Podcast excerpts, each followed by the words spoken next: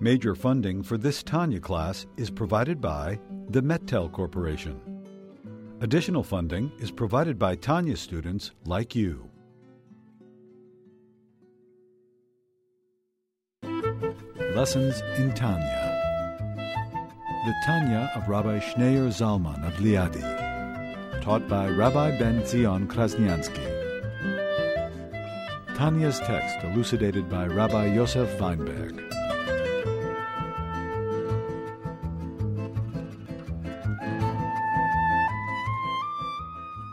Page 570. So after having explained in the last few chapters, beginning in chapter 38, that it's not enough to do the mitzvah, but in addition, you also, the intent behind the mitzvah, the motivation behind the mitzvah is key, is essential to performance of the mitzvah. And although the Talmudic rabbis say that a person should study Torah even for an ulterior motive, because eventually, if you study Torah with all the wrong reasons, eventually it will lead you to study Torah for the right motive. So you see clearly that even if you study Torah for egotistical reasons, you're not thinking of the divine, you're not motivated, you're not thinking of Hashem. But nevertheless, it's okay, because it's the action, it's the deed that matters most. In Judaism, it's the deed that matters most. We're a religion of action. It's not so much the thought or the intent. If you have just the action, you've done the mitzvah. If you have just the thought, you have nothing. So clearly, it's the action that matters. So what difference does it make whether the actions are done with the right intention, the wrong intention, no intention, right motivation, wrong motivation, or it's just done mechanically and by rote? What difference does it make? The deed is done. It's a fact. I've created facts on the ground. I've done the mitzvah. But you see in this Chazal, in this Talmudic statement, you see the Talmud says that a person should study Torah even shaloi lishma, even for an ulterior motive. Why? Because eventually you will come to learn Torah with the right motive and do mitzvah for the right proper motive. In other words, what if, theoretically, if you would have, for the rest of your life, you would have studied Torah for the wrong reason, then you would not study Torah. Then better you shouldn't study Torah. The only reason the Torah says you should continue to study Torah, even for the wrong reason, is because inevitably you will come to study Torah for the right reason. Because the Torah itself will bring you back. And that's why he says, La'olam, you should always. In other words, there is no other way. It's the only way. The only way a person is going to get a person to study Torah and to do the right thing is if you have an ulterior motive. Because we all start out like children. A child is not capable of comprehending the beauty of music or the beauty of art for its own sake, or the beauty of thinking, of thought, of learning, of studying. The beauty of the divine, to appreciate the divine, is simply not capable. A child can only think in terms of instant gratification, reward, bribery. If you're going to study, I'll give you a sweet. You'll get a prize, you get a toy, you'll get a trip. That's what's going to motivate. You get money. That's what motivates a child. A child can't think in any other terms. You used to get Chinese noodles. But the only reason we did the Chinese, because eventually we knew, inevitably, there'll come a time we motivated even without the Chinese noodles. And the proof is in the pudding. Proof is in the pudding. I kept coming even without. Exactly. If we knew that you would always need Chinese noodles, that would be a question. Even when we had it, we knew it was only temporary. That's the point. So the example given is the child. Because a child, a minor, doesn't have mitzvah, can't perform, his mitzvah are inconsequential. A child does not put on tefillin. A child, a minor that writes a pair of tefillin, that pair of tefillin is not valid, it's not kosher. Why? After all, it's the deed that matters most. Child can act. Child can have intent. Legally, if a child can't have intent, he doesn't have the maturity and the responsibility. But a child can act. if action is what matters most, and all that matters is the action, why are a child's mitzvot completely inconsequential? Only with the age of bar mitzvah, of maturity, of puberty, that's when the child starts maturing and his actions suddenly become consequential. Because that's the point. Action alone is not enough. God wanted we should do the action, we should bring him into this world, but he didn't want us to create a dungeon, to bring him into a dark place, a dank place. He wants us to bring him into a home, into a palace, into a beautiful, beautiful place. He wants it to be spiritual and inviting and warm and an adult. And when he reaches the age of maturity of 13, or for a girl of 12, when the first stirrings of their soul, when their soul bursts out into their consciousness, when they start sensing that there's something more than beyond what's beyond the sensory world, there's a whole reality, or starts relating to godliness, it's the beginning. When when an animal reaches puberty, life is over. No surprises. When a human being reaches puberty, life begins. Even though today we're trying to go back, society is trying to become more animal-like, trying to become natural, more animal-like. As a matter of fact, Egyptian society, they worship the animal. Beatific, become natural, animalistic, animal-like. And that's the ideal. When you reach puberty, your life is over. There's nothing left to imagination. There's nothing left. All there is, that's reducing everything to the simplest, the most minimalist, the materialistic, everything to materialism, biology. But the truth is, a human being is not like an animal. At the age of maturity, that's when life begins. That's the most exciting part of your life. That's when your mind opens up and you start realizing and intimating there's a reality, there's something greater than us. You start wondering, you start seeking, searching. That's the search for knowledge, the search to know yourself, the search to understand, to comprehend, the search to grasp. That's when your life begins. That's the most exciting part of your life. The teenage years is the most exciting. Your mind opens up to realities, and you start exploring yourself and the world around you. It's the opening, the great opening. So it's only then that you have intent, that you have the stirring of the soul, and only then does the mitzvah become consequential. Does the action of the minor become? It's no longer minor. Now this action becomes consequential. The mitzvah. Now you can draw godliness and holiness into this world. So you see, it's an essential thing. So don't make this mistake. That's why he's been spending the last three chapters, after spending the three chapters before that, explaining that the deed is what matters most and the action is what matters most, and that's the whole intent, to bring God into this physical, material world by doing the action and the deed. But then he says, but the counter thing, it's not just enough to have action. You need soul, you need intent, you need spirit as well, you need egolessness. And it's only then that the mitzvah is complete. Yes, the Torah says a person must always study Torah for an ulterior motive, and that's the only way. Because yes, we all start out as children, and as a child we must be bribed and seduced into doing the right thing, and studying and doing the right thing with the confidence. Inevitably you will reach a stage, you'll reach a point where you can just shed it. That's why the Talmudic rabbis compare ego, arrogance, sometimes it's beneficial. It's like the stalks to the wheat, the kernel. The kernel needs its shell.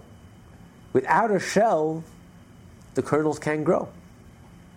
One rain and it'll destroy the whole kernel, the whole budding kernel of grain. One strong wind, one icy cold winter, and that's it, it's all over. It needs the protection of the shell. But what happens once the shell grows and ripens within, once the kernel grows and ripens within the shell, what happens? You discard the shell, and you extract the kernel. And that's all you care about is the kernel. Everything else is garbage. It was external. So yes, the ego serves a purpose. You need ego. To start out, to initiate your contact with the divine, we're children. We need ego. We need selfish motivations. I want to be an ego. I want to be a somebody. I want to be knowledgeable. I want to be a scholar. I want to be somebody. I want to be spiritual. I want to be holy. I want to get a prize. I want to get a reward. Whatever your ulterior motive is, it's the only way. You can't start out otherwise. But eventually, inevitably, you'll reach a point where you'll discard it. I don't need these superficial motivations anymore. That inevitably... No, the ego. You always have an ego. The ego, you're always motivated to do something, knowledge, money, doing good deeds, whatever. There's a self-ego why you do it, but you wouldn't do it. Well, the ideal is... It could be, recognition. Whatever it is, it might not be the ideal, but that's you cannot dismiss the ego at 13 and 12. No, but it's the beginning. It's the first stirring. So it's the beginning of your life. It's not the end of your life. But it's the first stirring of your soul. It's the first curiosity or awareness that there's something more than meets the eye. It's the beginning of self-knowledge. It's the beginning of an awareness that there's a soul, there's something deeper. It's the opening of the mind, the first stirring of the soul, which leads you in a path. The ideal path for a Jew is to serve God without any ulterior motive. And just like a person in the beginning, you're not interested in learning. You force yourself. You're disciplined. You're seduced. You have motives. But then there comes a point in your life where something clicks inside. I just enjoy learning. I just enjoy the thought process. I enjoy figuring things out. I enjoy spending time in it. Or music. There comes a time where your parents force you when you go through them, and you do it. But then there comes a moment when it hits you. People who stay with it. There comes a moment when music hits you, and then you're like hooked. I don't need any exterior motives. I just love it. I just enjoy it. It's for its own sake. That is the ideal, and we could reach that ideal. We should reach and aspire to reach that ideal. If we remain all our life like childish, it reaches a point where you can't serve God because I'm going to get a reward, or because I want to be famous, because ego. There comes a point where you do it for its own sake, not because what am I going to get out of it? You say I enjoy it. That's why. There's nothing wrong with that. Okay. I enjoy learning. Okay. So right, but you don't. But you don't. It might not be the highest level of learning. But you don't. Which child enjoys learning naturally? It doesn't come natural. You have to acquire it. Which child naturally enjoys learning? You have to bribe them. You get a good prize, you'll get a reward, you'll be acknowledged, you'll be an A student.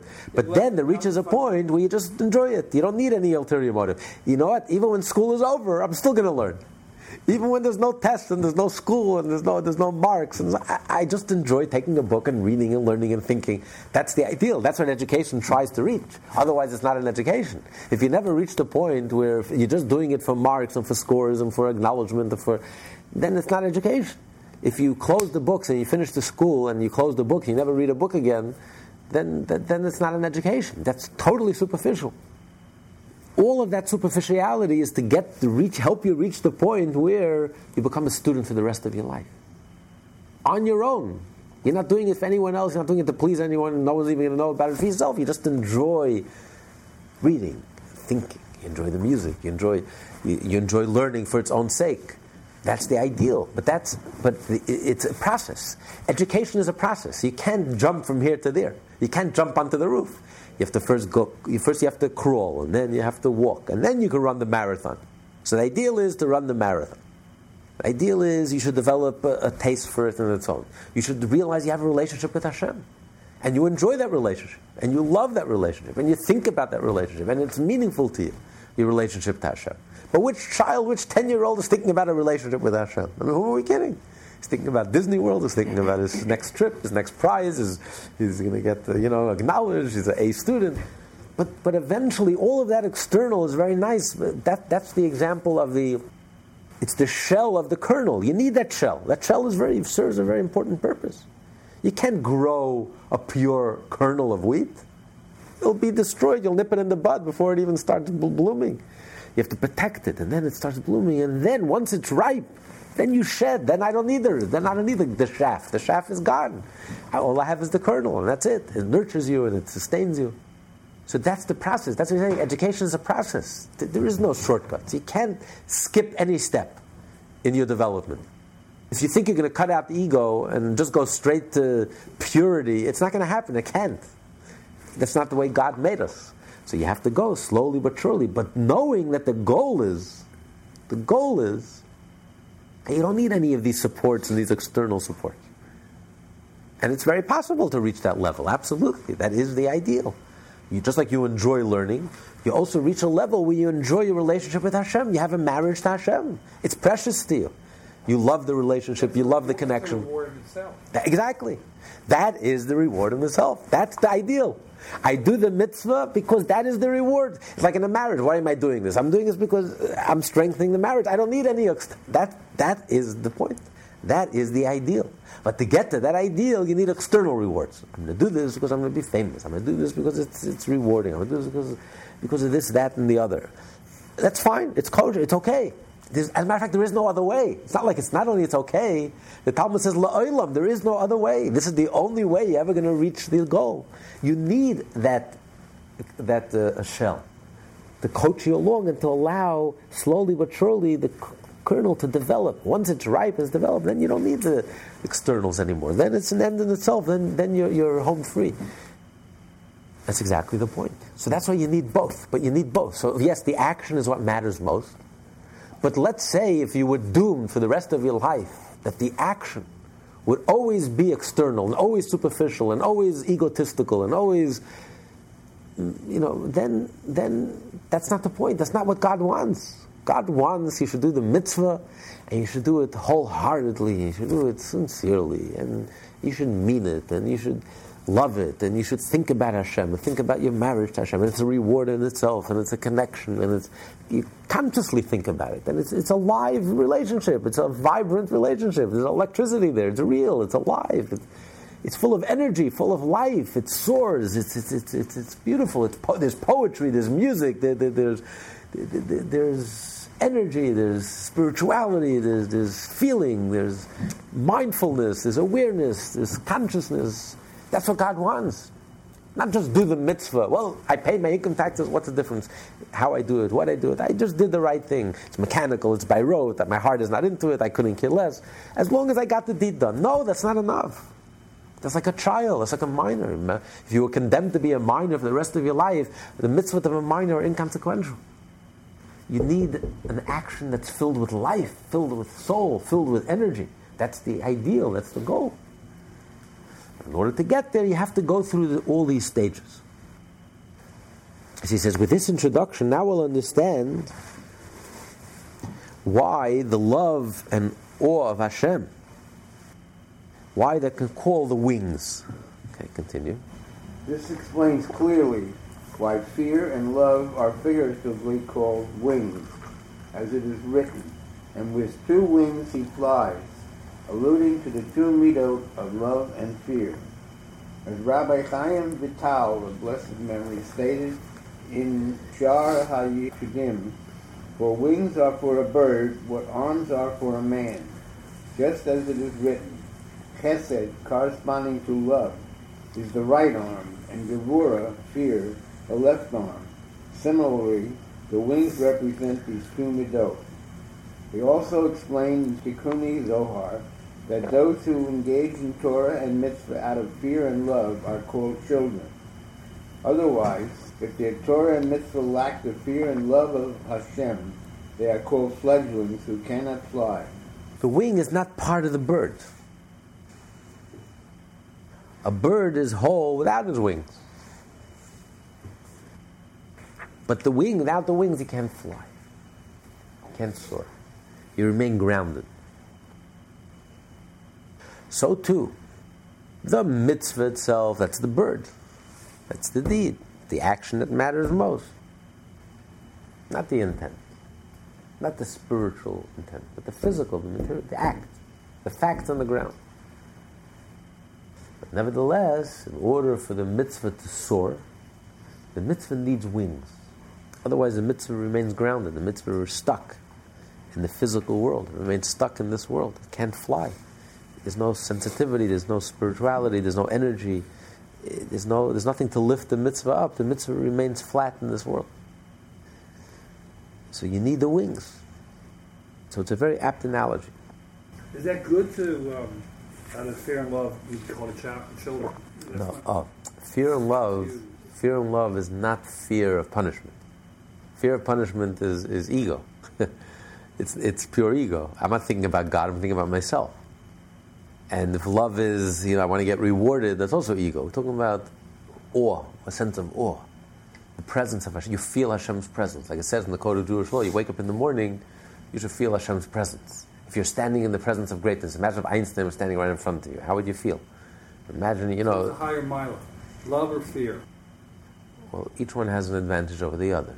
Each one has a certain advantage over the other, which we'll elaborate in the later chapters. But you need both. Just like you have a right arm and a left arm. You can't fly with one wing.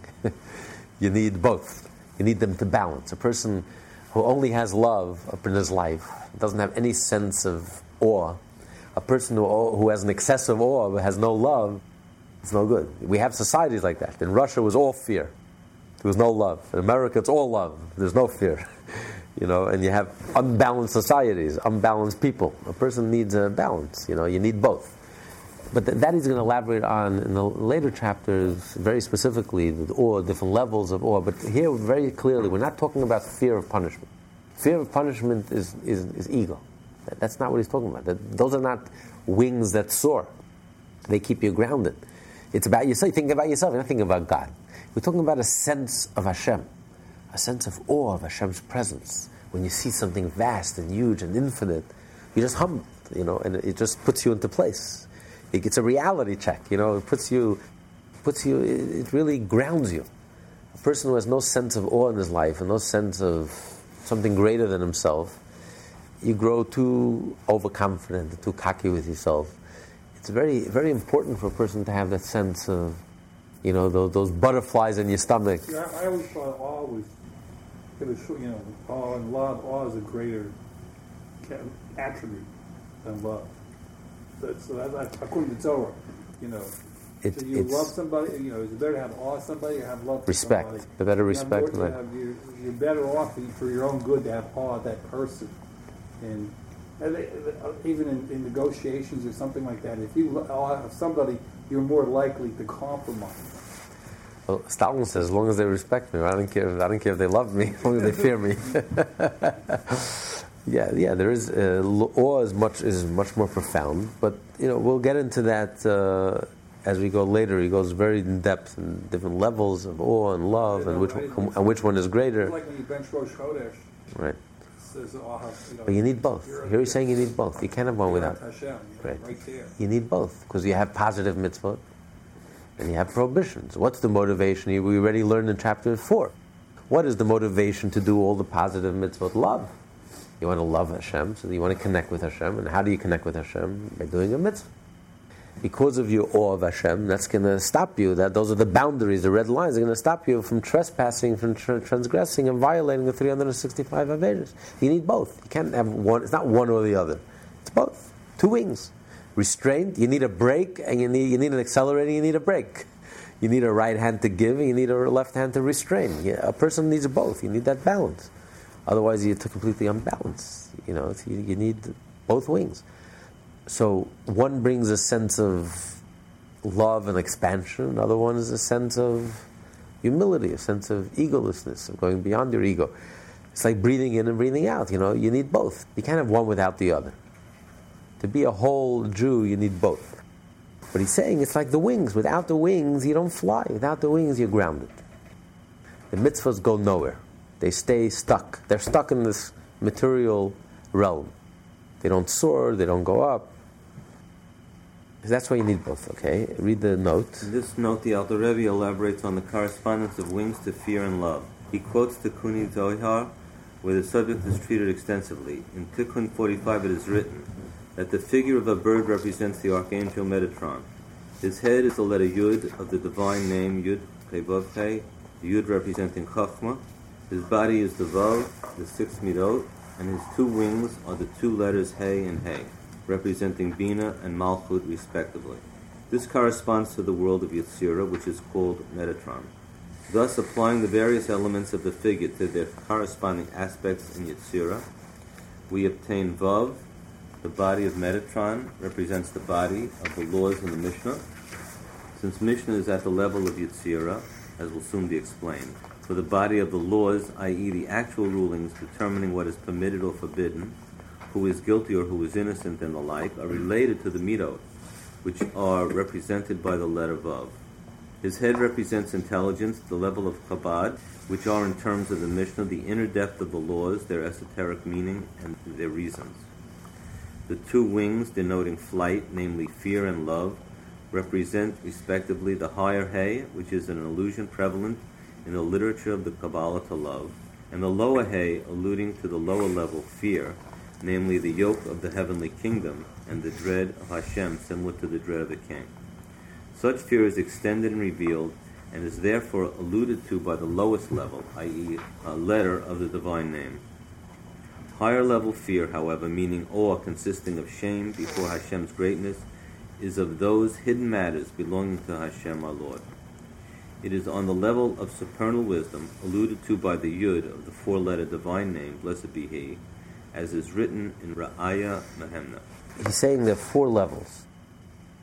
There is the head, which represents the Yud, the body, the emotions, represented by the Vav, the six emotional characters, and then you have the two He. The upper He is love, because there is no greater service than the service of love. Love you have to develop, you have to cultivate, to develop a sense of love, a feeling of closeness, of attraction, of relationship. That's something you have to work on. And then you have the lower level of awe, which is a sense of Hashem's presence, respect for Hashem, that Hashem is standing over you. So he says, although there's a fifth level, and that's the level of the higher level of awe, when you literally sense Hashem's presence and you're overwhelmed by His infinite presence, when you sense how infinite Hashem is and how absolute Hashem is, and from Hashem's point of view, there's no other reality but Hashem. Nothing really exists but Hashem. We're not even like a body in relationship to the soul, in relation to Hashem. There is no body. All there is Hashem. The whole world dissolves. The whole universe dissolves. There's nothing before Hashem. When you sense that, you're completely overwhelmed and overawed and completely nullified. There's no ego. Sense of egolessness. So that's a fifth level. You have the mind. Then you have the Mishnah. The Mishnah is kosher, not kosher, the emotional, good, not good. I like, I don't like. I'm attracted, I'm not attracted. I could approach, I can't approach. Kosher, not kosher. Pure, impure. Guilty, not guilty. Obligated, not obligated. These are all emotional halachas, based on emotional, and then you have the reasoning behind these laws. Then you have, in addition to studying Torah and doing the mitzvah, you need the wings that help the mitzvah soar. In other words, what's the motivation? Why are you doing the mitzvah? Why are you doing the right thing? Why are you studying the Torah? Because you love Hashem? Because consciously you're thinking about Hashem and your love for Hashem? Or because consciously you're thinking of the fact that out of respect for Hashem? So those are the wings that cause the mitzvah to soar, to elevate. But then there's a fifth level, and that's the higher level of fear. Or, we completely become completely nullified, completely egoless before Hashem.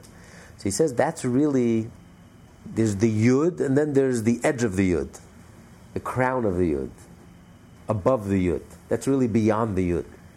So it's not really part of the four letters, it's a level that's even beyond the Yud. It's a level that's even beyond understanding. That's the window to the soul, that's already the connection to the infinite, that sense of overwhelming presence of Hashem, how Hashem is completely transcendent and infinite and totally beyond the worlds and completely, you can't even say that Hashem is even transcended from the world. Hashem is so beyond the worlds and all reality dissolves and all there is Hashem and there's nothing but Hashem. And we're not even like a body in relation to the soul. All there is the soul, all there is Hashem. Once you really get that, you completely nullify. There is no ego, there's no I, there's nothing but Hashem. All there is Hashem. So that's really beyond letters. You're talking about something that's undefined, that's touching already something much more core and essential, the subconscious, if you will. You're dealing with something much, much deeper, something so profound, so beyond any of even the letter Yud. It's the top of the letter Yud, the crown of the letter Yud. A hint, something that the Yud hints at. You can only hint at it. It's a level you can only hint at. You can't even articulate or define or bring down into letters and words. It's beyond words, beyond definition, beyond description, that sense, overwhelming sense of Hashem's reality, absolute reality. So that's only hinted at by the Yud, that's the top of the Yud, that's the fifth level. You can't reach that through the love of God. You can't reach that through? Can you reach that through the love of God? No, it's beyond. It's beyond. You can't do that through love of God. It's beyond, because there is an entity that loves. The higher level of awe, there is no entity, there's no ego, all there is Hashem. To reach such a level, complete egolessness, complete self-nullification, love means there's somebody who's loving. There's two people who have a relationship. There's you and there's I. There's an entity outside of Hashem that's attracted to Hashem, that loves Hashem, that's consumed by Hashem, that tries to draw close to Hashem. The higher level of Yira, there's complete egolessness. There is no I. Who is getting close to Hashem? There's no one but Hashem. It's that overwhelming sense of Hashem where there's a complete loss of, there's no sense of I, there's no sense of ego. So that's beyond the love. It's beyond any of these levels. That's why it can only be hinted at by the Yud. The top of the Yud, the hints at it. It's only a hint because he can't put it into words. He can't articulate it, can't put it into words. It's something that's beyond definition and description. So, but these four levels are levels of the letters, of the words. Words, a level you can describe, define, grasp, and relate to and connect with on a conscious level. So these are the wings that cause the Torah and the mitzvah to soar, to fly. And now he explains. The wings of a bird are not its main components. Its life does not depend on them at all. For as the Mishnah implies, a bird whose wings were removed is kosher. It doesn't say it openly in the Mishnah. The Mishnah discusses if the wings are broken. If the legs are broken, it's a question if it's kosher, the animal's kosher or not. But if the wings are broken, the animal's kosher. How much more so if the wings are not there? If you clip the wings off. The bird is kosher. A bird can live without wings. A bird is not considered a treif. It's not considered defective if it doesn't have wings. So you see, wings are almost incidental. You can live without wings. So the bird can fly. It's still a bird, 100% bird, 100% healthy, intact. So you see, that's the analogy that the mitzvah I don't need. The mitzvah is a mitzvah. The deed is a deed. Whether you do it with the proper intention, not the proper intention, it's the deed that matters most. You do the deed. You're on the train. You made it to this. You made it to the plane. You're on. You're in. Maybe you're in fifth class, but you're in. Versus if you have all the intent in the world and all the meditation in the world and all the spirituality and all the love in the world and the higher levels of consciousness, but you don't do the mitzvah, you miss the boat. You miss the plane. You miss the train. You're out. 100% out. So the deed is what matters. The deed is the bird. Yeah, but you're sitting in first class, second class, and third class, dependent upon the intent. Absolutely. But you know what? Once you're on the plane, you can always upgrade. as long as you have the mitzvah, then you can always, and it's easier to upgrade. But if you miss the mitzvah, you miss the plane, then you're out, finished. There's nothing. You have zero, and you can never go back. You missed it. You're finished. You're done. You're out of the picture. So your intent can increase over time. Exactly. If you have no intent, you just you grew up religious and you're just going through the motions and you have no positive intent, but you have no negative intent. You're not doing it out of ego. You're not doing it out of any love for Hashem. I'm just doing it because this is the way I grew up. I'm trained. In that case, it's very easy to later on add the intent because it's like neutral. It's not. There's no negative energy. There's no positive energy. It's stuck. The mitzvah is stuck. The moment you attach it to an intent, if you learn the same thing, and now you learn it with the motivation, love for Hashem, you elevate all the previous actions. You upgrade from fifth class to first class. But even if you actually had a negative intent, you were motivated by ego, by arrogance. You wanted to show off. You wanted to be a show off. You want everyone to respect you. Or it's a career. Torah became a career for you. You're not thinking about God. It's the last thing on your mind. Or you're thinking about it's me, myself, and I. It's a career thing. I'm going to be a rabbi. A career. So it's so far from divine. It's so far from the truth, from what it really is. So therefore, in that case, you have to do teshuvah. You have to do an act to change that negative energy. But once you do teshuvah and you change the negative energy, then again, the mitzvah you have. The mitzvah you have, that's why the Torah says a person should study Torah even for the wrong intention, even with a negative intention. There's different levels of wrong intention. Wrong intention could be like a child. He's motivated, he wants to have a candy. It's not so terrible. Then you can have even a lower level. You want to show off. But nevertheless, the Torah says even in such a case, you should study Torah. Because once you have the deed, the Torah promises inevitably every Jew will do teshuvah. Since the Torah promises every Jew will do teshuvah, the deed you have. So it's just a matter of doing teshuvah and then re-elevating from that negative place, taking it and upgrading it back where it belongs in first class. But if you miss the deed, then it's too late. Then you can't help it. You missed it. You didn't do it. Nothing I can do. You missed the boat. Does the Shema include if somebody does it because they want to be on the plane? Yeah, what do you mean? What do you mean? The plan? You want to connect with Hashem. Okay.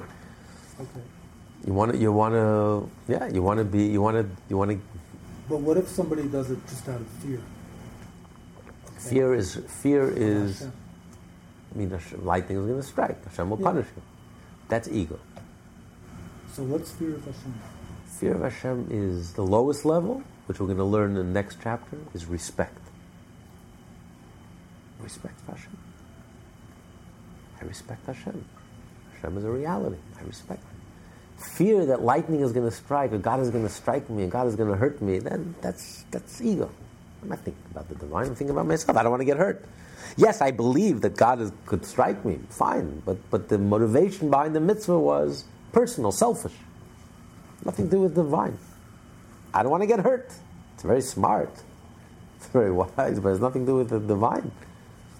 It's a very dark mitzvah. It's a very dark place. I'm not doing it. There's no love behind it. There's no sense of the divine. The minimal, and that's what we're going to learn in chapter 41, a very powerful chapter, very profound, but we'll get into it when we learn that chapter, is respect. That's the minimal. That's the baseline. That's the foundation. That's without that, there's nothing. A Jew has no respect for Hashem, no conscious sense of respect for Hashem, Hashem's presence, Hashem's reality, has no connection to holiness. Anything beneath that is completely egotistical. Fear of punishment. I'm going to get reward. That's ego. I'm not thinking about the divine. I'm thinking about myself. Rather, the main parts are its head and the rest of its body. The wings merely serve the head and the body, enabling them to fly. Likewise, with Torah and mitzvot, they constitute the essential supernal union by the revelation of supernal will, which they cause. Fear and love, like wings, merely elevate the Torah and mitzvot to a place where this will, blessedness of light, and this unity can be revealed, namely, Yetzirah and Beriah. The body is the mitzvah, that's the deed. But in order to elevate this bird can soar, that the mitzvah should be able to fly, and should soar, and should elevate your soul, and that you need energy, you need to do the mitzvah with the right intent. It has to be an illuminated mitzvah. You have to shed light. It has to bring light into this world. You have to light up, warm. You have to make this world a warm place, a light, illuminated place where Hashem says, I feel at home here. It's like a beautiful palace, an inviting place. That you need your personal, subjective involvement, your egolessness and your sincerity and your genuineness and your depth and what you bring to the experience, how you do the mitzvah. With focus and concentration and awareness and love and motivation, the right motivation, that causes the mitzvah to soar and to be elevated. That brings a lot of light. Suddenly that mitzvah is alive. It was a story of Rabbi Levi Yitzchak Bardichever. Once he was traveling and he didn't have tefillin, or he left his tefillin, or he got lost. So, in the olden days, if a person died, and many people didn't have children or whatever, so the Chavra Kaddisha would take his tefillin, and they always had this. So the Chavra Kaddisha says, you know what, we'll bring you to tefillin, and you choose whichever tefillin you want, the great rabbi.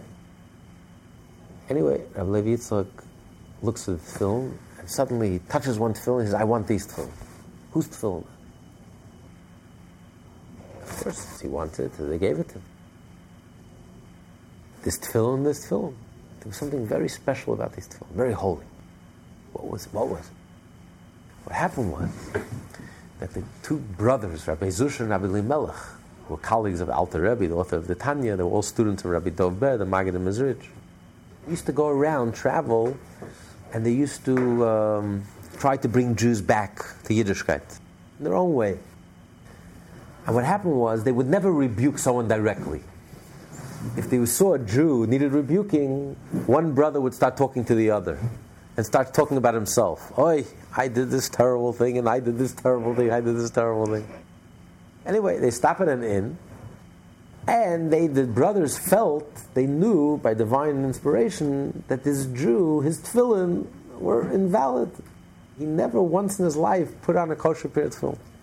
He was already an older guy in his 60s and his 70s. So they sat, he's able to hear, and one brother starts crying. Oh, what am I going to do? I had these tefillin all these decades. I never once checked them. And I just checked them and I realized they're empty. There's nothing inside. All my life I haven't put on tefillin. Woe is to me. What's going to be? Meanwhile, this Jew is listening. He was innkeeper. He says, come to think of it, I never checked my tefillin since my bar mitzvah already, 50, 60 years. So he runs to the brothers. He's shaking. He says, please, do me a favor. Please check my tefillin. He says, sure. He opens the tefillin. It's empty. He almost faints. Can you imagine? A Jew all his life never once put on tefillin. So he started crying. He said, what am I going to do? He says, don't worry. We'll write you a pair of tefillin.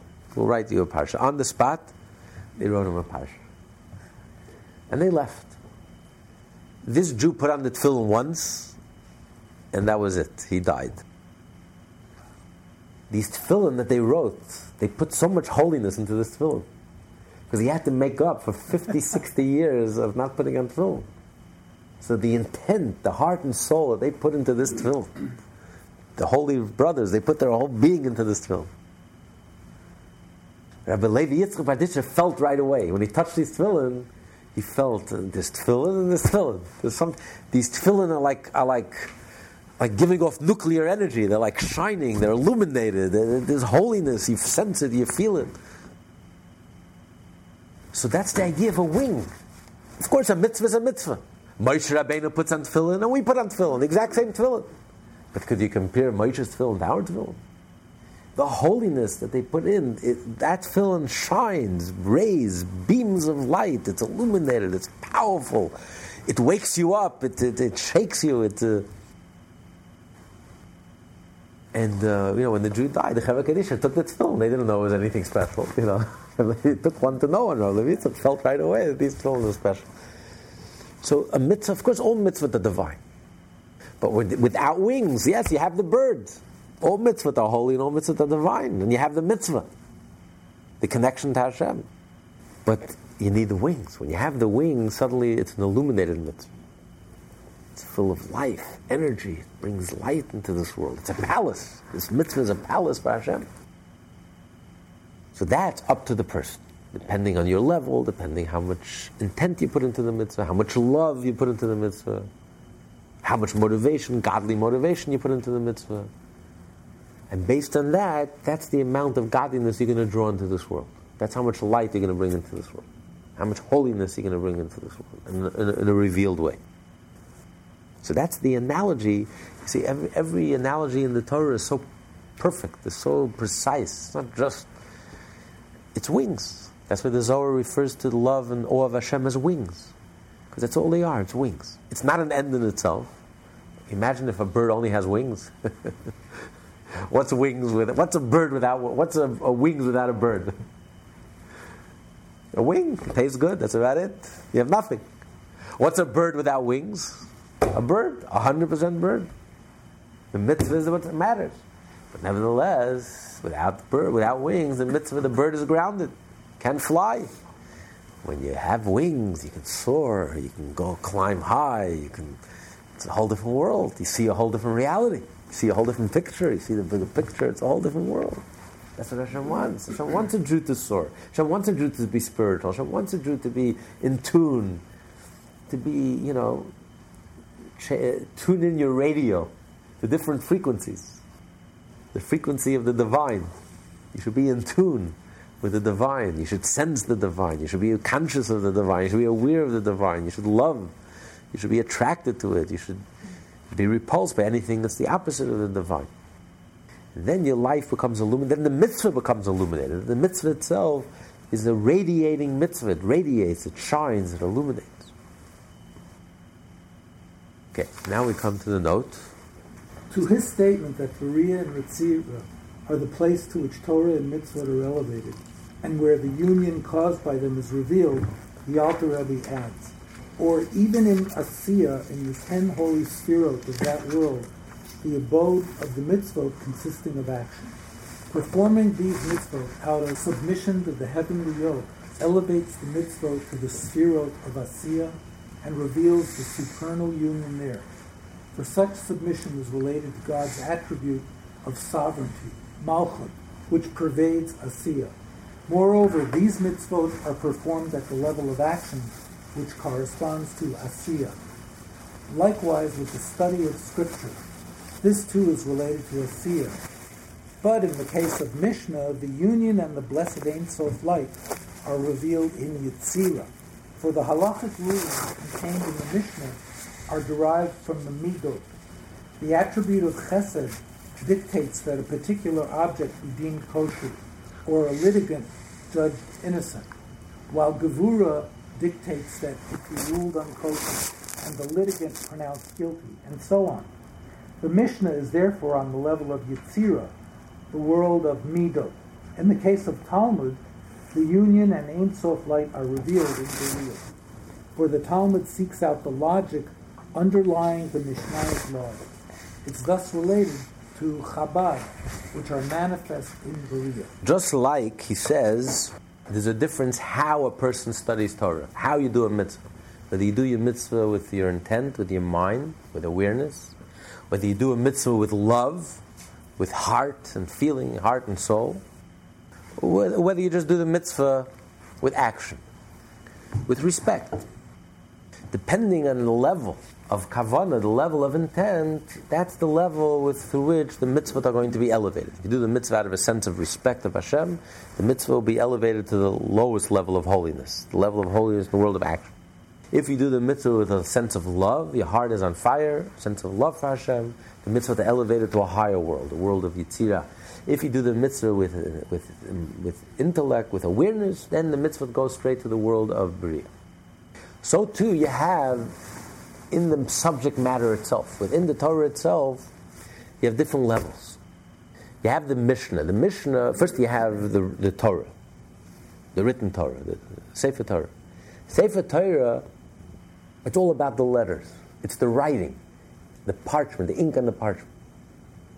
It's not about understanding. A Sefer Torah has to be, if it's missing one letter, a half a letter, it's not kosher. Every letter has to be written, physically written, in the parchment, properly written, and only then is it kosher. And even the biggest ignoramus could make a blessing, can come up and make a blessing, even if he doesn't understand the word. And even the greatest Torah scholar really doesn't understand anything in the written Torah. It's all mystical, it's divine, it's godly. It's about the writing, and every letter has to be precise. In the oral Torah, it's more the understanding. It's not so much the words and the letters, the exact words and letters. It doesn't have to be so precise. If the Talmud is missing a page, it's still kosher. It's only in the written Torah, because in a sense, the holiness. It's like the difference between when you write words of wisdom, or when your mind gives birth to a feeling. Because you understand something, now I love. And because I love, that's why I'm going to speak about something that I love. So what's the relationship between the mind and the heart, when your mind gives birth to an emotion, or your mind and the fingers writing the words? The fingers have no connection to the concept. You're just writing. It's called in Hebrew, ma'avir. I'm just passing through. It's just a tool. It's not that the finger digests it, internalizes it, and then spits out the concept. No, the finger is just passing through my fingers. The finger has no clue what the concept is all about, and therefore it comes out pure. Whatever my mind dictates, the finger doesn't interfere. It comes out exactly the way my mind. It just passes through my fingers. Versus when your mind passes through your emotions, your mind causes you to feel. And because you feel, you start speaking about what you feel. Yes, so what's the original cause? Why are you speaking so animately and so passionately about the subject? It's because it's the understanding. But it's the understanding that gives birth to the emotions, that gives birth to the speech. So what do you attribute the speech to? The emotions. Oh, look how much emotion he puts into his speech. Look how much passion, how much feeling he puts into the speech. The grandparent, the intellect is more remote, more distant. Now, when the intellect goes through the emotion, the intellect is affected by the emotion. The intellect is changed by the emotion. And then it, in other words, the idea is processed through the emotional level, which is then expresses itself through speech. So the intellect is modified by the emotion, shaped by the emotion, and it comes out, the speech is shaped by the emotion, which is shaped by the intellect. It's like a teacher who teaches through an intermediary. So the intermediary, because the teacher is too remote for students, so he has an intermediary. So the intermediary first digests the concept. He understands the teacher, but he's not the same level as the teacher. He digests the concept, and then he transmits the concept on to those who are on a lower level, to the students. So the idea passes through. It doesn't just pass through. The idea is internalized by this intermediary, and then the intermediary brings out that original concept on a lower level. So it's shaped and it's formed and it's changed by the intermediary.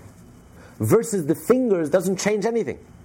The finger has no understanding of, is not a vessel for intellect. It just passes through. It's passing through my fingers like a tape recorder. I'm just repeating whatever you say 100%. No interference, no modification, no changing. It doesn't internalize it. It just passes through. I disagree. I think once you cannot write something down unless you internalize it, emotionally understand or whatever. I mean, you can sit and talk all day. They ask somebody to write a speech or what they did. If they don't have the knowledge, ability, or process that they can't do it. I think you're downplaying, diminishing the value of writing in your presentation. The way you're putting the extremely emotion. I don't think you're balancing the aspect of talent and absorption and knowledge to write. Yes, that's very difficult. Yes, but it's the mind. There's a person who has an ability, a talent, intellectual ability, to articulate and to find the right words to express it. It's all in the mind. But I'm talking about the fingers. The fingers, the talent to write is not in the fingers. The talent to write is in the brain. You have a talent to articulate yourself. You have a talent to eloquently, to write poetry. It's like magical. Your words, the way you form words, almost magical in the way it touches another person. That's not, you can't do that emotionally. You have to have structural knowledge to do that. Yeah, but I'm saying, but it's you. It's you. It's not your fingers. That talent is not in your fingers. That talent is here. The fingers are just physical. I'm just writing with my fingers. It's not in your finger. The talent is here. You're comparing your fingers to a pen. Exactly.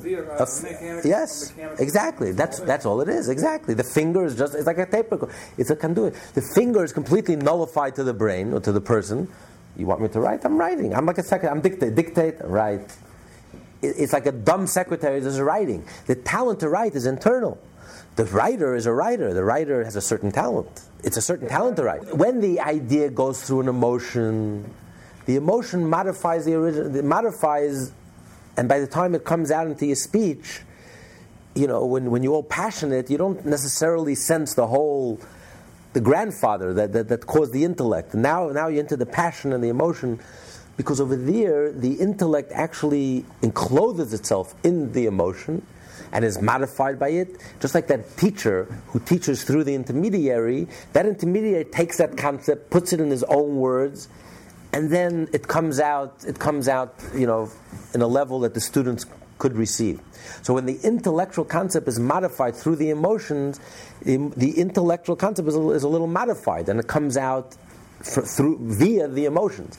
But when the writer who mints words and he has these, when it comes through the fingers don't modify, the physical fingers don't modify anything. The fingers come out exactly what your idea is, will write exactly word for word. Yes, exactly, like a pen, like a tape recorder, just writes word for word. In a way, it's like a person in the house.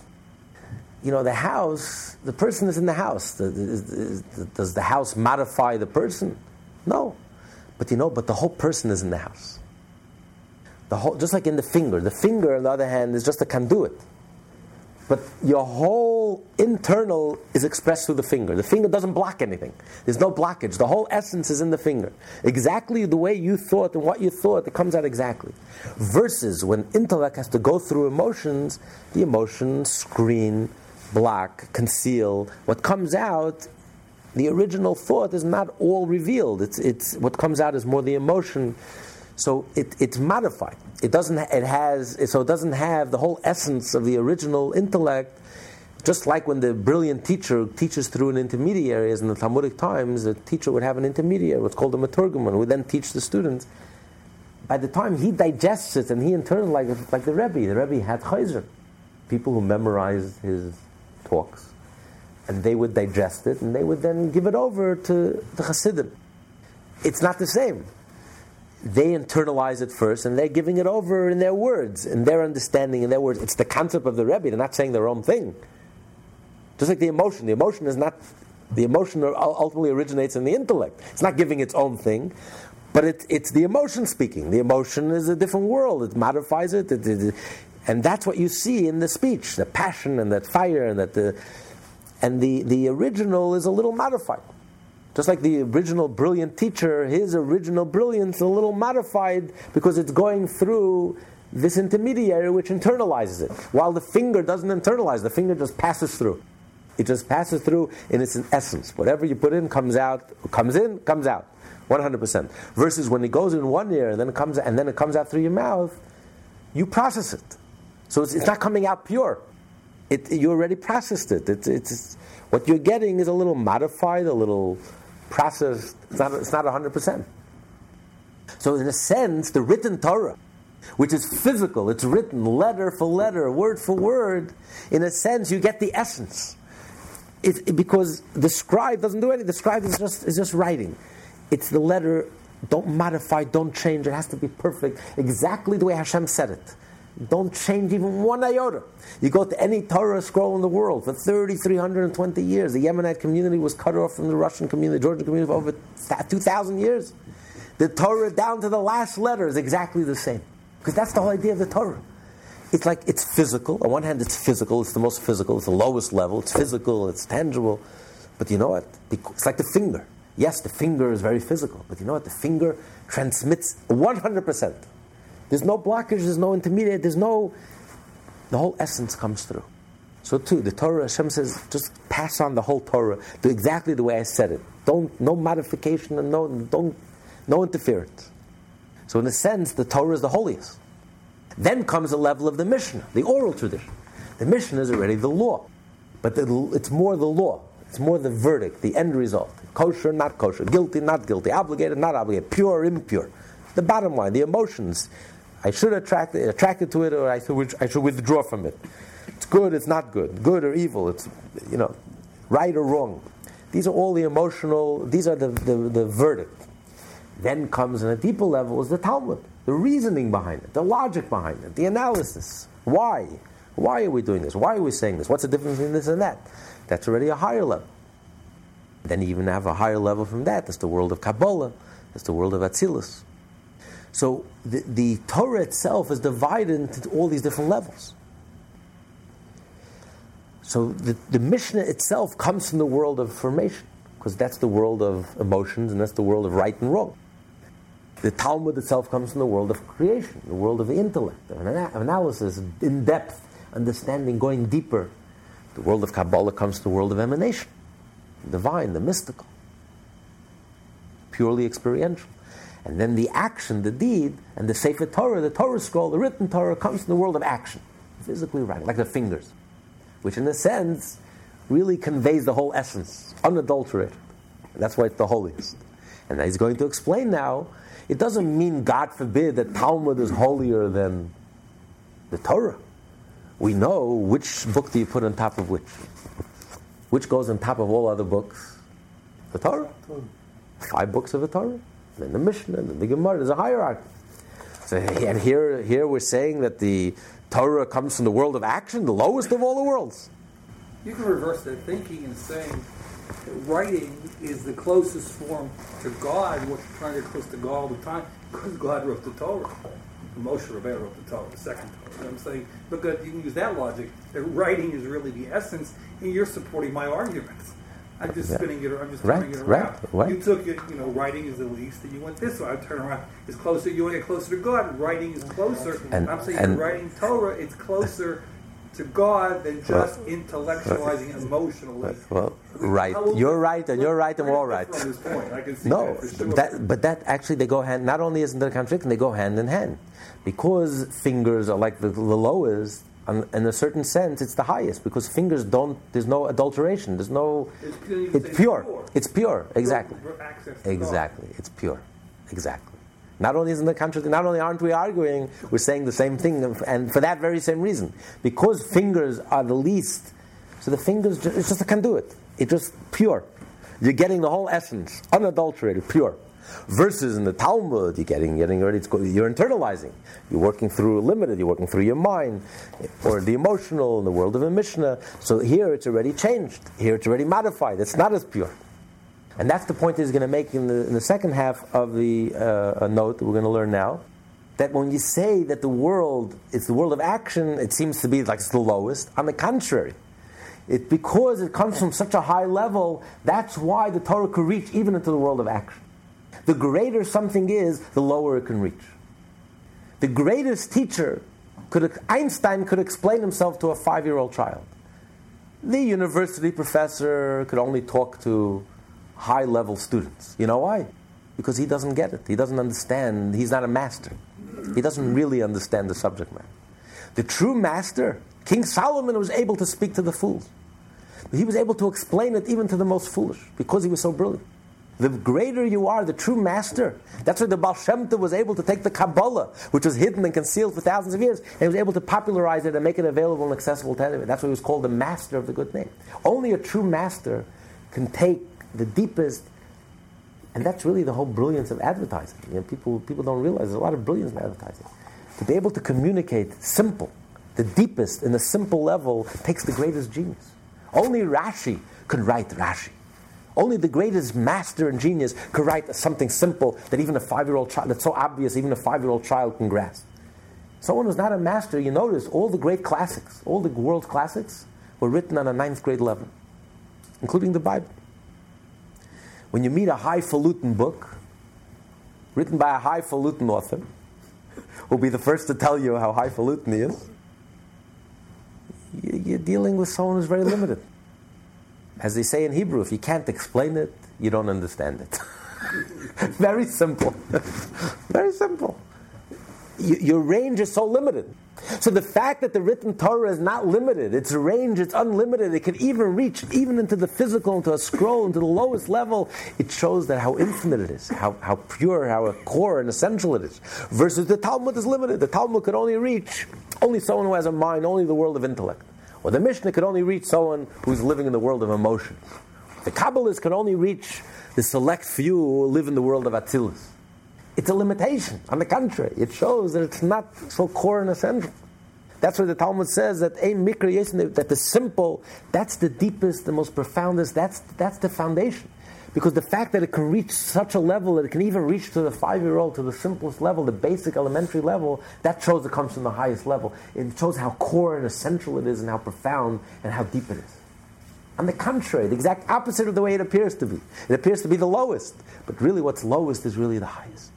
Okay, continue. This does not mean, however, that the union effected by the study of Mishnah, for example, takes place only in Yetzirah, and that affected by study of Scripture only in Asiyah, etc. Were this the intention, an obvious difficulty would arise. Scripture is holier than Mishnah, as indicated by the law that one may place the Scriptures on top of a book of Mishnah, but not vice versa, and Mishnah holier than Talmud. Why then should the revelation of Ein Sof light, created by their respective study, be in reverse order, with Talmud the least holy of the three, effecting a revelation in Beriah, the highest of the three worlds? We must perforce say that this means that by the study of Scripture, the union and revelation of the blessed Ein Sof light extends from Atzilus downward till the world of Asiyah, through study of Mishnah only till Yetzirah, and through Talmud only till Beriah. For all of them, Scripture, Mishnah, and Talmud are in Atzilut, and effect the union and revelation there. The difference between them lies only in how far from Atzilut the impact of the study reaches. Kabbalah, however, affects the union and revelation in Atzilut that does not extend at all to the lower worlds, Beriah, Yetzirah, or Asiyah, as is written in previous time. End of note. Now let's conclude the chapter, chapter 40, and conclude this part of the discussion. And he's going to ask the question. He says, how can we say that love and fear of God are only wings and they're not the bird itself, they're not like essential, when love and fear in God are also mitzvot. They're also a mitzvah. Just like there's a mitzvah to put on tefillin, there's a mitzvah to love Hashem and to fear Hashem. It's one of the 613 mitzvahs. So what's the difference? Why are they any different than any other mitzvah? How can you call it a wing, which is not part of the bird? It is part of the bird. It's one of the 613 mitzvahs. Although fear and love are also among the 613 mitzvahs, they are nevertheless described as mere wings for other mitzvahs, because the goal of love is the service of Hashem resulting from this love. Its purpose lies not in itself, but in its role as motivation for serving Hashem via the mitzvah. For this reason, it is likened to wings, which are secondary to the bird itself. She says, yes, there is a mitzvah to love Hashem, and there is a mitzvah to be in awe of Hashem. But what's the purpose of the mitzvah? Unlike all the other mitzvah, the purpose is in themselves. Love and awe, the purpose is, like he said in chapters 4, in order for a Jew to properly do all 248 positive mitzvahs, and to do them properly and to do them beautifully, you have to be motivated by a sense of love for Hashem. Because if you don't have love in your heart and you're just forcing yourself to do it, at the end of the day you're going to stop doing it. And you're going to start cutting down on the mitzvah and it starts shrinking. And so the only reason that you're really going to do the mitzvah, the motivation is going to lead you to do the mitzvah, is a love of Hashem. And vice versa, in order to fulfill the 365 prohibitions, to be careful about not violating the 365, you have to be motivated by a sense of fear, a sense of awe of Hashem. I don't want to trespass. I don't want to transgress. I don't want to violate or disconnect myself from the divine. Unless a person has that conscious sense of awe of Hashem, you're going to be lax. You will fall through. You're not going to properly fulfill the 365 don'ts. So you need this as a motivation. That is the motivation to do all the other mitzvot. So they are like wings. In other words, it's not an end in itself. They're here to serve the bird. They're here to cause you to keep the bird intact, to keep the bird healthy, to cause the bird to soar. Not as an end in itself. In other words, a person shouldn't think the goal is I should love God. That's the classical religious understanding. And Judaism is counter-revolutionary. Judaism is counterintuitive. Judaism says that's not so. People think that it's an end in itself. I want to sit and love God. I enjoy loving God. It's an end in itself. The fact that I love God and I feel for God and I'm thinking about God, what more do I need? Let me spend all day and just wallowing in my love of God. What more do I need? And that's, for many religious people, that's the ultimate goal. Communion with God. Consciously connecting with God. Experiencing God. Being one with God. Higher levels of consciousness. That's all I need. I don't need anything else. But not for a Jew. Love and awe is just means to an end. It's a wing. It's a means. It's not an end. There are many Jews who understood that the mitzvot are means to the end. The end is to love God. How do you get a Jew to love God? By doing mitzvot. The Alter Rebbe says, no, on the contrary, the end is to do the mitzvah. That's the end, that's the bird, that's the divinity, that's where you touch the divine. That and only through that, only through the deed, the mitzvah. But how do you get there? You need that love. Without the love, without the spirituality, without the love, the mitzvah is dead. There's no life, there's no passion. It's like the difference in a person speaks when he's talking about a subject that he loves and cares about, or he talks about something he couldn't care less about. You fall asleep and the speakers fall asleep. Imagine when someone speaks about something that he passionately cares about. His rent control is going up or whatever. It's an eloquent speech, it's a fiery speech, there's life, there's soul, he's alive, he's awake, everyone that's listening is awake. That's what God wants. God wants the mitzvah to be alive. So He told us, He commanded us to love Hashem, not as an end in itself, to wallow in love. Because if you just wallow in love, you're on an ego trip. It has nothing to do with Hashem. It makes you feel good. It feels good to be in love.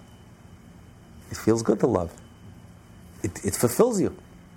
So a person who stops there and says, "Oh, I'm so, my heart is so filled with love for God, for the divine," and he stops there, it's the ultimate ego trip. Spirituality is the ultimate ego trip. I'm not thinking about Hashem. So it's not an end in itself. It's not about you.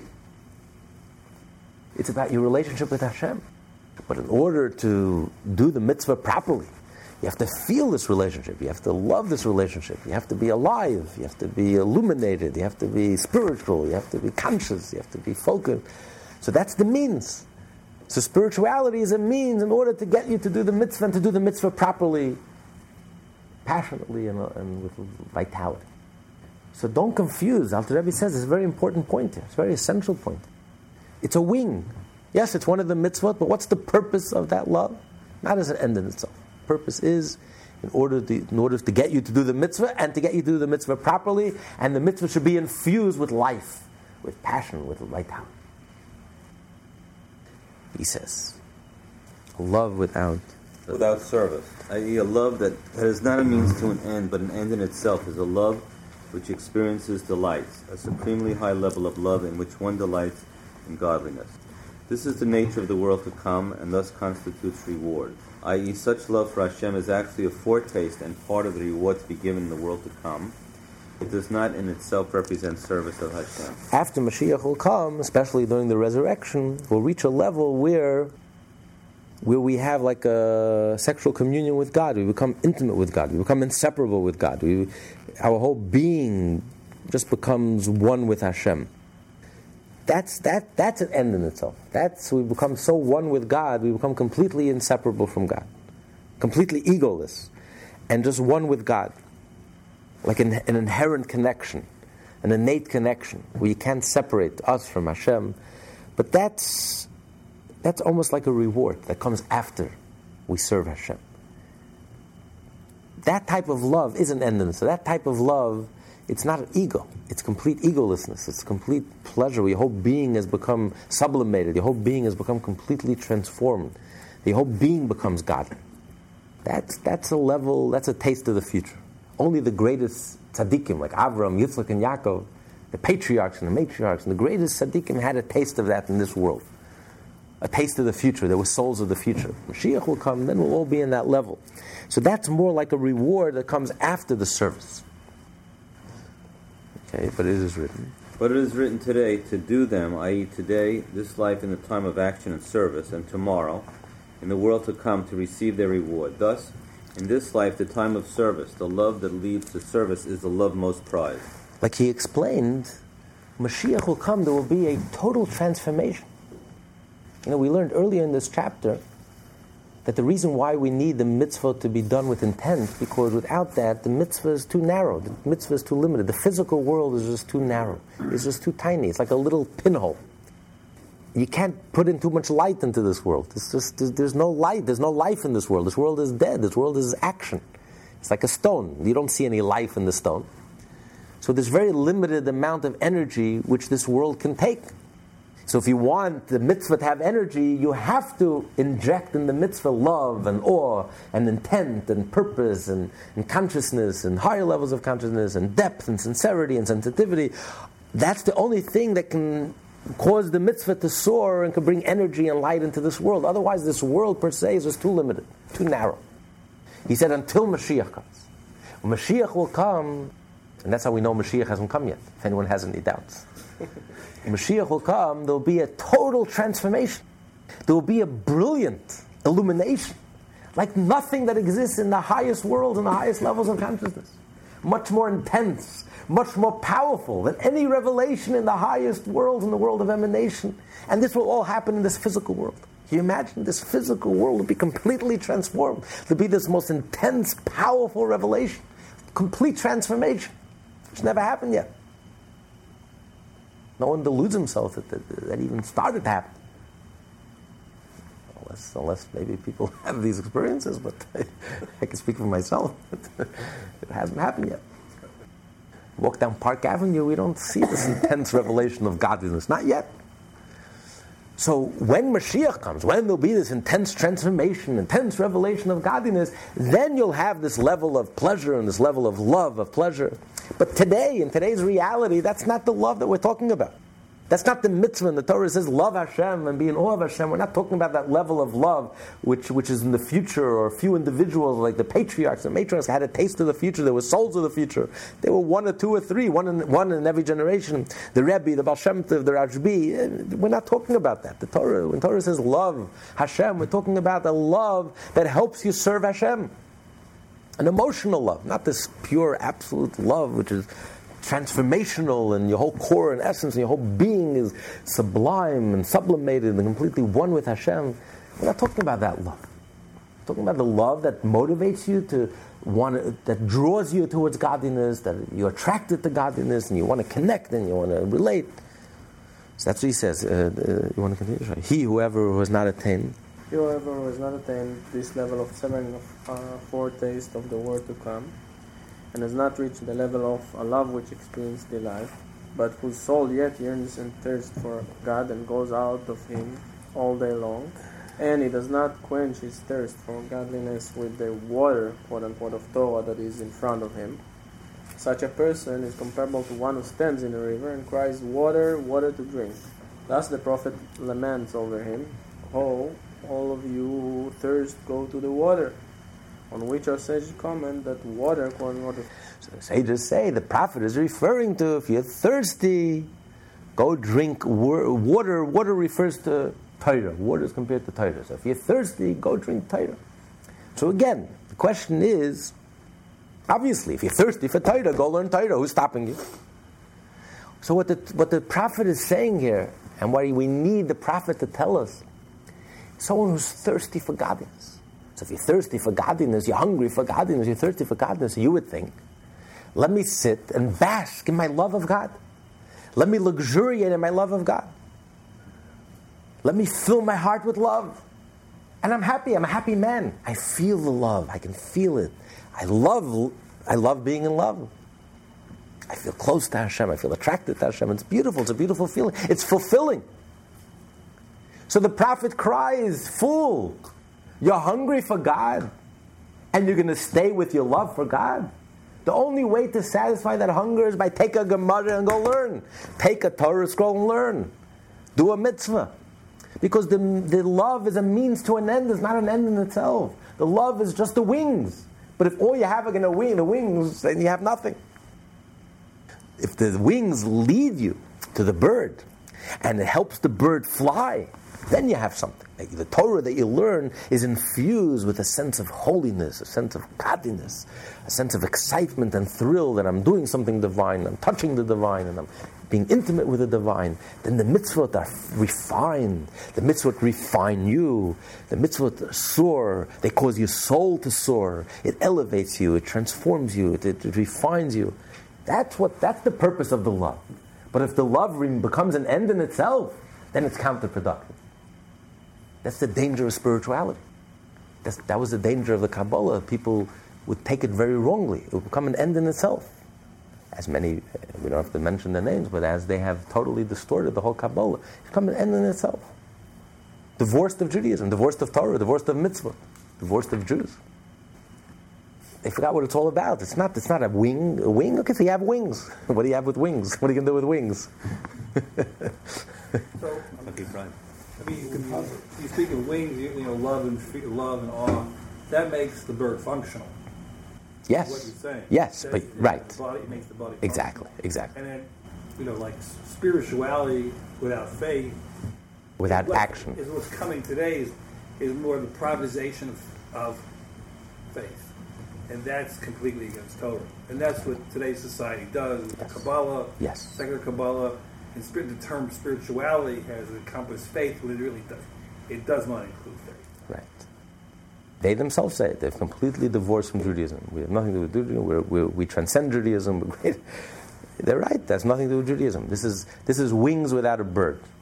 It's individualizing the faith, and that's not the reality. The reality of the objective reality of the faith, the objective reality, the truth of the faith, which transcends us. It's greater than the individual. It's about Hashem. It's not about you.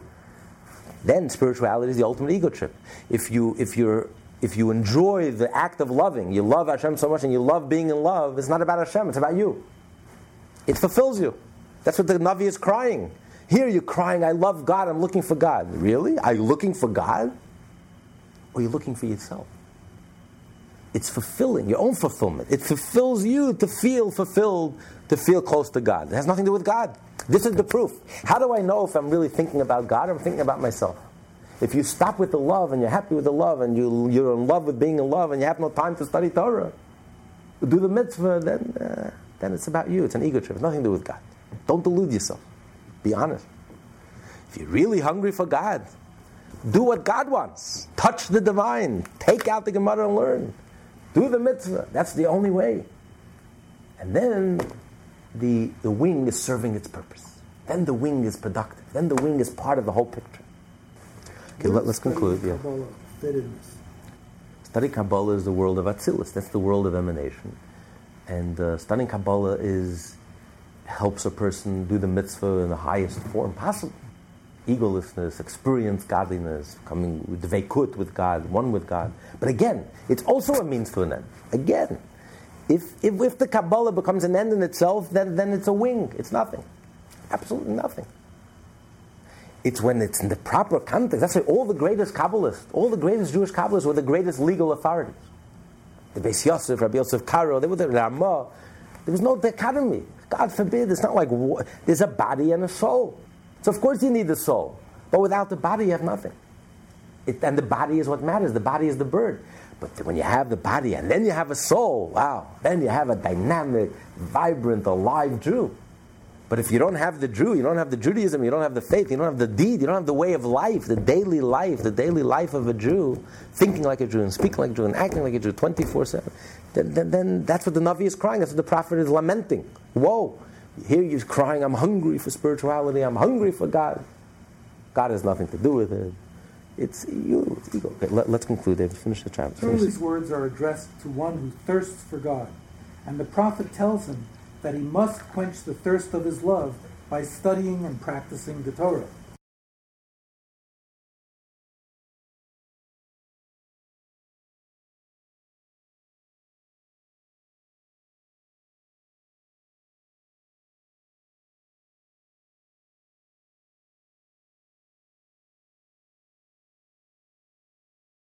The purpose of love, which is to study Torah and do the mitzvah. This matter is discussed elsewhere at length.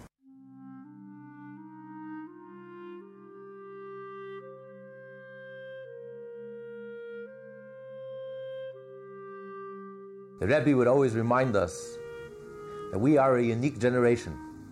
There's never been a generation like ours, and there never will be. We are the transitional generation, the last generation of galus, of exile, and we will be the first generation of geula, of redemption. What an awesome privilege we have, and what a sacred responsibility we carry on our shoulders. So what are we going to do about it? How are we going to bring the curtain down on the Golas once and for all? Well, Mashiach himself gave the secret away in his famous encounter with the Baal Shem Tov. He tells the Baal Shem Tov that when your wellsprings and the teachings of Hasidus will spread to every corner of the world, then and only then will Mashiach come.